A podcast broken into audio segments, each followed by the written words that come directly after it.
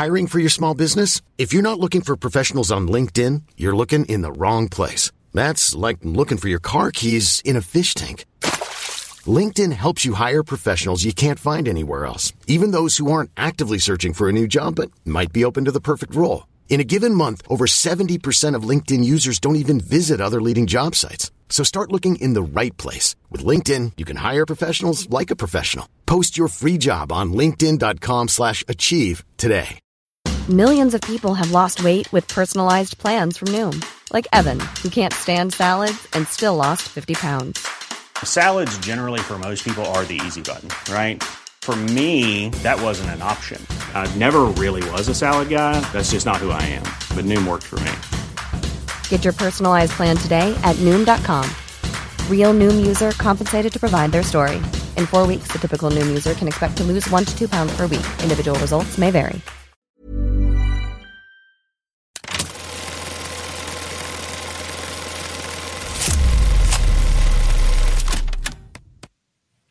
Good morning and welcome to Collider Dailies. I'm John Aljets and I'm joined by the magnanimous Maggie Lovitt. I'm gonna. I've decided I'm gonna start like changing up the ways that I introduce you, just to like see if I can trip you up. Oh, So well, that almost got me because I was like, no, that's not my name. It's Maggie, not Magnanimous. Maggie, how are you doing? I am doing good. Uh, ready to talk all sorts of uh, horrifying things today. Oh yeah, we get, we got some great stuff. But before that, Maggie, you spent this weekend at a film festival. I wanna did. talk a little bit about that. Sure. I was at Middleburg Film Festival, which uh, is conveniently not too far away from where I am based. Uh, and it is a really fun film festival. And I got to see a, a handful of films this year, uh, including Saltburn, The Holdovers, uh, and then May December and Maestro, which I have plenty of uh, not great opinions uh, of. But the like the biggest thing for me this weekend was getting to meet Emerald Fennell, uh, who I just admire so much, and hearing her talk about some of her uh, interests and kind of ideas when it comes to creating really um, jived with my own kind of creative uh, style. So that was really fun to uh, hear, you know, from a huge, you know, creative um, filmmaker and writer who also does not like outlining uh, was kind of a highlight to me because while I am not a pantser, uh, I do not like outlines. I think it completely kills creativity. So it was fun to hear somebody else talking about that uh, and just nodding along like a bobblehead. I I want so much to not be an outliner, but if I don't outline, whatever I'm working on just flies out the window. I see. I am the complete opposite. I tried outlining a book last year that I had this idea for, uh, and I have not touched it since completing the outline because I just lost all interest uh, in the midst of the, the planning process. My problem is is that like I spend I spend a long time like outlining something and then I feel like I have to stick so rigidly to that outline that I lose all motivation to Yeah. work on it. Whether it's writing, whether it's like, you know, any sort of game development that I do or any movie or anything. It's it's a problem. So I wish that I could pants it a little bit more. I always say I just let the muses take hold of me and take me wherever they're going. Like I always joke with my creative process. I am not the the creator. I am simply the vessel for whatever the muses tell me to do. Uh, so it's it's a it's a great experience being in my head. But speaking of uh, speaking of writing and creative process, we have a creative show to go over today. We uh, do. Today we're going to be talking about the Hunger Games getting a stage play. We're going to go over our horror movie hot takes, which I recommend that you guys there in the chat actually drop some horror movie hot takes of your own, and maybe we'll talk about them. But before all of that, we are going to first start off our show by talking about Trick 'r Treat Two, which apparently has a uh, a seat or a a script. Blah. I can't speak today. For someone who speaks for a living, I sure struggle with it sometimes. Uh, director Michael Dougherty has said that he has a script for Trick 'r Treat 2, and it is apparently looking pretty great. He even says that he has a fantastic villain for it. Uh, Maggie, how are you feeling about this news? You know, I am excited for the Trick 'r Treat fans. Um, I have never seen Trick 'r Treat, so I didn't know there wasn't a sequel for it yet. It seems like something that should already have a sequel. I am like really vaguely right. I'm Yeah. vaguely aware of like who the villain is because I do walk through Spirits Halloween every year, so I kind of have an idea of who the uh, the scary Halloween villains are for all the horror movies. Uh, Would we but- argue that Sam is a villain? I don't think so from what I've seen, but then again, what I've seen is TikTok, and TikTok is really hard to tell uh, if we're just all like in love with the villain just for fun, uh, or if like they're like actually nuanced and like complicated and worthy of our sympathy. Because I see a lot of sympathy about Sam. Sam is just the childish spirit of Halloween. Like Yeah. as long as as long as you are doing Halloween right, you don't have anything to worry about. And also he's just so absolutely adorable and I just want to give his giant pumpkin head a hug. Um Just I head? I His just his head a hug, or like him a hug, and like a little. well, I mean like he's kiss. like he's like 50% head. So I feel like if you give him a hug, it's probably going to be majority that dome of his. Uh, but I actually I love Trick 'r Treat. It's one of my favorite horror movies. It's a yearly rewatch for me, and the fact that it has taken us so long to get a sequel for this is a little weird. It does, as you said, it strikes me as a film that should have had a bunch of sequels by this point, Mhm. um, especially because it is so beloved by so many people but it's good that we're finally, you know, seeing some traction with it. We've been hearing about a potential sequel for over a decade at this point. Uh, but now that we're seeing actually, like, you know, he's talking about it, he's like, "Hey, I've got this. It's coming." I think this is great. There's, there's, I'm so hyped. I'm so looking forward to it. I want another yearly spooky season rewatch movie. Right now, I only, I only have about three of them. Uh, which actually, Maggie, do you have any like spooky season staples? Any I- like I do. spooky er movies that you watch every year? I wouldn't call them spooky necessarily, but like Beetlejuice, I'm staring at a print I have of Beetlejuice across my room. Um, you know, Nightmare Before Christmas. Um, I am very basic in my my Halloween. I also love the DCOM movies, so um, Halloween, Halloween Town. Town? Yeah, Yeah. Halloween Town, Hocus Pocus. Uh, those are my staples. I'm very much stuck in the things that I loved when I was like 10 um, when it comes to scary stuff. Uh, so there's some other ones that like I'll alternate in, which aren't necessarily horror, but like Fright Night. Um, I like both of those. Um, the Lost Boys, those kind of movies are definitely on my rotation when it, we get into the uh, the 13 Nights of Halloween. Yeah. See, for me, it's like my big three are the original Halloween. I just that is that is my favorite slasher series is Halloween, so I love it. Trick 'r Treat is there obviously, and then Reanimator. I gotta Mm. watch that every year around Halloween. It is fantastic. One of my favorite movies of all time. Um, so those are my big three, and then I watch like a whole bunch of those. I watch Evil Dead every Halloween usually. Like, you know, I run through all that sort of stuff. Uh, I, I I don't so much watch things like Hocus Pocus. I Yeah. used to when I was a kid, but I actually have opinions on Hocus Pocus that maybe we'll get to. Oh, in a no. Little bit here. So Hey, as long hitting- as you so hit us with some don't diss. Binks the cat, we'll be fine. I will take all. Binks the cat all- is the least of my problems. With Okay. So we're good. I'll take all other criticism. Just leave the cat out of it. But speaking of exciting things coming, that uh, this one is not nearly as spooky. Uh, the Hunger Games is getting a stage play in 2024 in the fall. It is going to be uh, premiering in London. No word yet, from what I can see, as far as where in London. Um, but it is going to be an adaptation of the first Hunger Games novel uh, done on the stage, which, you know, is a thing that is going to happen, apparently. Uh-huh. Do you feel about this? So I'm going to share my first hot take of the episode, and it's not about Oh. horror, uh, but I do not like the Hunger Games. I don't like the books. I don't like the movies. Like I obviously am aware of most things because I did, you know, grow up in the era of Hunger Games when everyone was doing their little three finger salute and the whistle, and I I, I get it all. I know it all. Um, but I don't really care at all. And I get that this is them capitalizing on um, the new movie that's coming out, the prequel.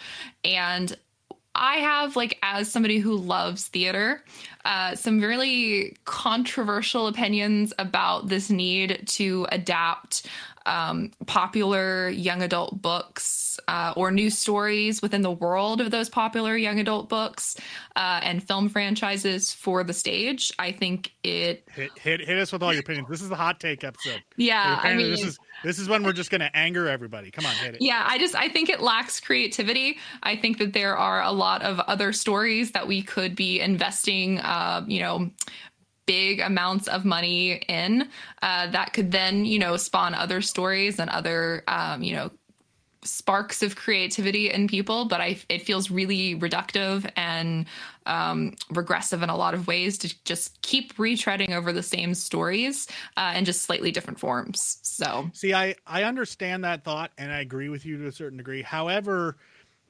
speaking as someone who did theater a bit yeah. when I was younger and who like has some experience in that space, I think that as much as as I said, I agree with you, and as much as I have qualms with like adapting popular things for stage, I think that anything that's going to get people interested in live theater is a net positive. Yeah, um, I can see that. I can definitely see that um, you know, as a because, positive. You, you know, some some kid might go and watch the Hunger Games on stage in London next year, and they might love it so much, and they themselves might go and audition for their school's play, and next thing you know, they're older and they're performing in you know angels in america or death of a salesman or any of these other like sort of stage classics um you know and it all started because they saw the Hunger Games on stage.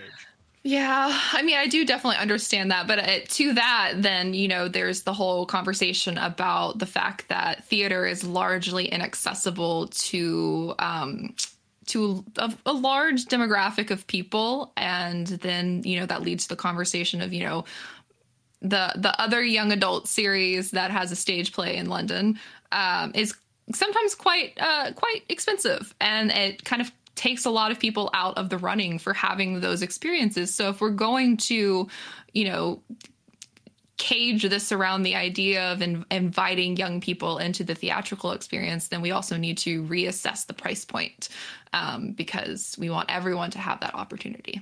So maybe this is just like there's a lot of problems lot. when it comes to live theater that we are maybe not the most qualified people to solve. Hey, we both have theater backgrounds, so.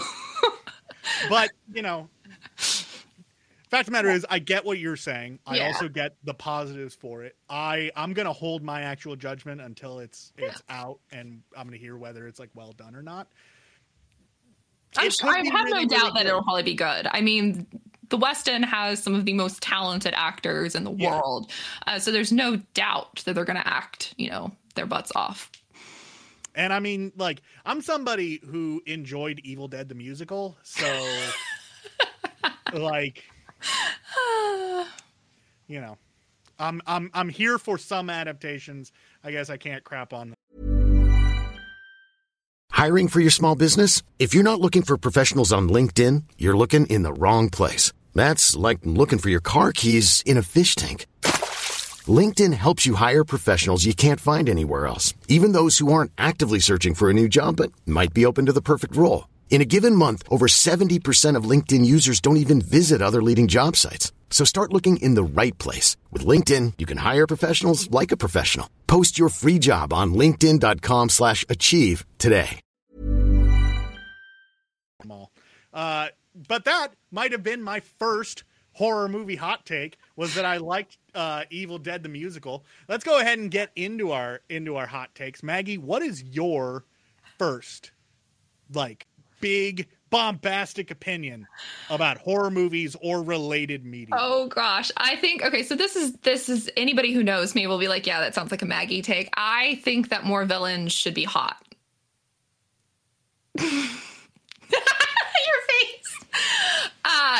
That that was the yeah, first one. Like, I'm, I'm thinking about that because I'm like, aren't most villains hot? Okay. Like, unless they're yes, like a Jason Voorhees or a Freddy. Yeah, I think that they should be more intentionally hot. Like, designed to be hot. And then Okay, I need you to elaborate and give some give some examples. give some examples where they succeeded, and some examples where this character should have been hot. Oh gosh. Oh god. Now you put me on the spot. Um, yeah, that's what I'm going to do.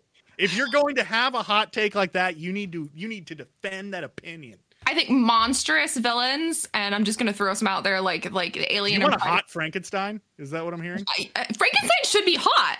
Well, okay, hot Frankenstein monster. Yeah, hot Frankenstein monster should be hot, and I have faith that Guillermo del Toro is going to deliver with his Frankenstein movie.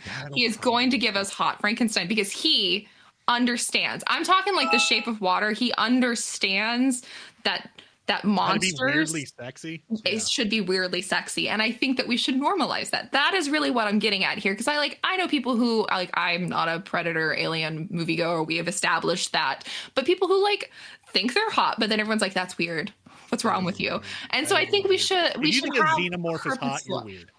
I know people who do i will fight for their rights to think he's hot You can like they can think that they're hot, but like the- um, a predator, I get. If you think a Yautja is hot, I get it. Like to a degree, I get it. If you think that a a, a xenomorph, which is effectively just a, a like look i'm not gonna judge a, a xenomorph is just a bug version of a word that I can't say on YouTube without. yeah don't say that. Um Um, but like that's what i'm saying. Like we should we should like make them intentionally hot so people you know are less shocked when somebody makes that pronouncement. Um so that's my hottest take and clearly it's it's drawn some emotions out of you so we're going to veer away from from my hot take and now no, we're gonna stick on this for we're gonna stick on this for a, for a second longer. Because like here's the thing, like I get it for something like like vampires. yeah you know? and I kind of I kind of get it for werewolves to a certain degree. There's like a biting thing there. Like I, I sort of get it. Uh, but like zombies or like weird space aliens or okay, witches should probably be sexy. Also, we need more movies with witches as as villains. It occurs to me seriously that right there's not as doesn't there's not happen many. No, I mean, obviously, we were just talking about like Hocus Pocus, but that's really the last big film with witches that were like the villains that I can think of off the top of my head. Because like a lot of time when a witch is in a movie, they're either like the protagonist or they're Mm-hmm. a, a a a point of exposition, Yeah. um, or they're somebody that happened in the past, like in Hansel and Gretel. You know, Yeah. Then they, Um, they fall into the hag and crone, you know, yeah. qualifier. Because there's there. there's subsets and like different like subtypes, and like I could bust out my D and D monster manual and we could go into it. Uh, but I'll save our audience a little bit on that one. Uh, speaking of witches, that actually does get us to my first horror. This is gonna be a horror related hot take because as much as I say that Hocus Pocus is probably a scary movie for kids, I don't Mhm. consider it horror. It's not. And my opinion is that that movie is not worth the praise that it gets and really should have fallen into obscurity where it belongs. that hurts. I'm sorry, the movie is mid at best. Like it's the only the only halfway decent thing about that movie is probably the witch's actual performances and outside of that it's a bland story with bland main characters who couldn't act their way out of a paper bag. They're kids, I get it, but still. And uh okay, I guess uh uh what's what's his face? Doug Jones is um Billy the zombie. Yeah. That's a memorable part. But outside of that, that movie should have been forgotten by the, the isn't that what happens with cult classics? They they tend to be fairly mid to like okay, but something about them latches on to like the generation that like adores it, and that's what. Yes, but I don't know if I would. I don't know if I would necessarily classify Hocus Pocus as a cult classic because it seems like because like when I think of a of a cult classic, it's something where there's like a, a minority who's really loud about a movie.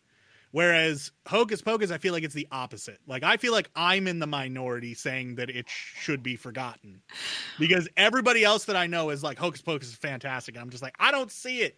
I'm sorry, like it's it's just it was a '90s like kids horror movie. I guess what why I would like classify it as a cult classic is because it came out in the summertime. It wasn't super popular in theaters. It actually like bombed in theaters. And then when it got its home release and everyone got it on VHS, that was when it was like word of mouth. Kids were really into it. And then they started, you know, streaming it or not streaming it was, you know, airing it on Disney Channel when we were kids. And then that's when it had like its true like resurgence with the like true 90s babies watching it in the early 2000s and then it just kind of continued on because it was like fun. You had like fun costumes and like the the witches had like a cool aesthetic and you know the kids albeit you know kids acting were like fun and the cat and billy like it had the little components that people latched onto and base their entire personalities around. So like that's where I, I see it as a cult classic because it had that same similar rise. Something that failed becomes a fan favorite. It's just another example of a movie that is beloved purely just because of the nostalgia of it and nothing to do with the actual movie itself, I feel like. Because yeah. as you as you described, it's people who are like happy to see it again because they grew up with it. And it's like, okay, but is there really anything else to that movie worth holding on to? I don't necessarily think so. And maybe it's because like while I did watch it as a kid, it wasn't like a regular rewatch or anything for us. Like I would go years without watching it and so like it didn't carry the same kind of weight for me as for other people. I don't know. Yeah. That's just that's just how I feel about that. Maggie, do you have any any more hot takes? You got something else for us? Something something maybe a little bit less spicy. something not quite so hot. Um I guess my other horror hot take would be which is hilarious considering we were talking about something getting a sequel. I think that horror franchises are vastly overrated and it often makes people miss out on like the true outliers that are like one shot horror films that don't need a sequel and then they inevitably get a sequel because everybody's begging for one and then everybody's mad about it and then you never hear from that franchise again. Um, so I guess that's that's a hot take, but that's more just about the entire structure of how Hollywood handles sequels. I think that, that like honestly, I think that's a little bit of a lukewarm take. yeah. Um, I definitely see what you're what you're saying. Like, on one hand, I do love a lot of the big horror franchises. I'm a like as I said, Halloween is one of my favorites. I love uh, you know Friday the Thirteenth. I love Nightmare on Elm Street. I love Scream. I love Trick 'r Treat, which is going to be apparently a, a, franchise after this. Uh, I love a lot of those things, but I also love a lot of the one-off horror and i was actually i was talking to Perri about this the other day. The is queen of horror me, yes. to me i feel like horror is where is where the interesting and exciting things are happening in filmmaking right now and have been for a long time. Because a lot of stories that we're getting in horror are very very cerebral very experimental very uh, like a lot heavier than maybe some of the stuff that we see in other genres. And I think it's just the nature of the genre as a whole. It's able to to kind of put up with some experimentation and able mm-hmm. to sort of like absorb that into it. And also there's something to be said about horror audiences. Horror audiences are a lot more open to weird and like out there stuff. You know, I went to Fantastic Fest a little while back and we were there hanging out with horror folks the entire time. Like, yeah, it was a genre festival, but it's majority horror. Yeah. And so, like, you just saw the love every time you walked into a room. Like, people would be watching something that like nobody's ever heard of. It's probably it could be you know not that good, but everyone's still in there and they're having a good time because yeah. they genuinely love the genre and the craft that goes into it. So maybe that you know there is there's two sides to horror. There's the commercialization which is what you don't seem to like, and then there's the you know the more explorative, experimentative you know side of horror that I think like should get more attention, but sadly You know, that's not Yeah. how the business works. You definitely hit the nail on the head with that one because I love Fantastic Fest as well because I really love watching like the for, foreign language horror films, the very indie, low budget, lo-fi indie films that play upon all these like horror themes. And I can think like of a whole list of them over like the last five years or so when I started really exposing myself to them more. And those are the films that like stick with me and make me think and like they're more cerebral and not always just like for the the slasher gore that a lot of like mainstream horror likes to play with. So yeah, I think you hit the nail on the head of where my lukewarm take was going. I have one last one, which actually, honestly, might be lukewarm as well. Uh, really, depending on how you feel about things. I feel like Freddy Krueger is at his best when he is not funny. The problem with Freddy Krueger is that he said a few one liners throughout the first Nightmare on Elm Street, and that was the thing that audiences latched onto, and the studios ran with it. And suddenly we wound up with, you know, four or five sequels where Freddy Krueger is a wisecracking, like, jokester of a villain. When if you look at him in Nightmare, and to a degree in Nightmare 2, because he, he was still a much more serious uh, villain in that one what you see is someone who is genuinely terrifying, like genuinely, uh, absolutely scary, just presence. And then as the series went on, he was just like he's cracking jokes and he was being funny, and it just wasn't. It didn't work. Then we had New Nightmare, where he kind of went back to being brutish and harsh, and it worked again. That's probably why New Nightmare might be one of my favorite of that entire franchise. Um, yeah, I just feel like the the jokeification of Freddy Krueger hurt him more than it helped. Do you see that happening with other big franchises as well? Because I feel like uh, Michael Myers has become kind of a, a joke as well as a horror like villain. Uh, with his walk, I've noticed that becoming a big joke to a lot of people. I mean, there's a I whole running bit on TikTok with that. The thing though is is that I don't know in the case of like Michael Myers, I don't it wasn't intentional. Whereas with Freddy Krueger, it was an was intentional, an intentional thing. decision. Like they were like, we're gonna make he's gonna be cracking jokes and he's gonna be a wise ass, and that is what they built his character to be. Um, and I just didn't think that it worked as well. I think with I think that when it comes to stuff like Michael Myers' walk, or like people joking about how like Jason can teleport or whatever, like I feel like a lot of that is more memification Okay, and it's like not a it's not like it's not the fault thing. of the film Okay, necessarily.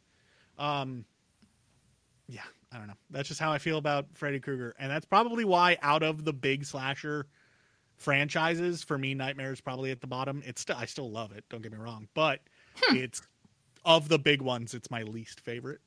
Um, but, yeah, that's just that. Uh, yeah. So with that, we're gonna close out the show. We're gonna leave it off. We've been going for uh, quite a while. That was a big episode. Uh, but he had some strong opinions. Oh yeah, no, and it, it's great. Uh, I love angering people on Twitter.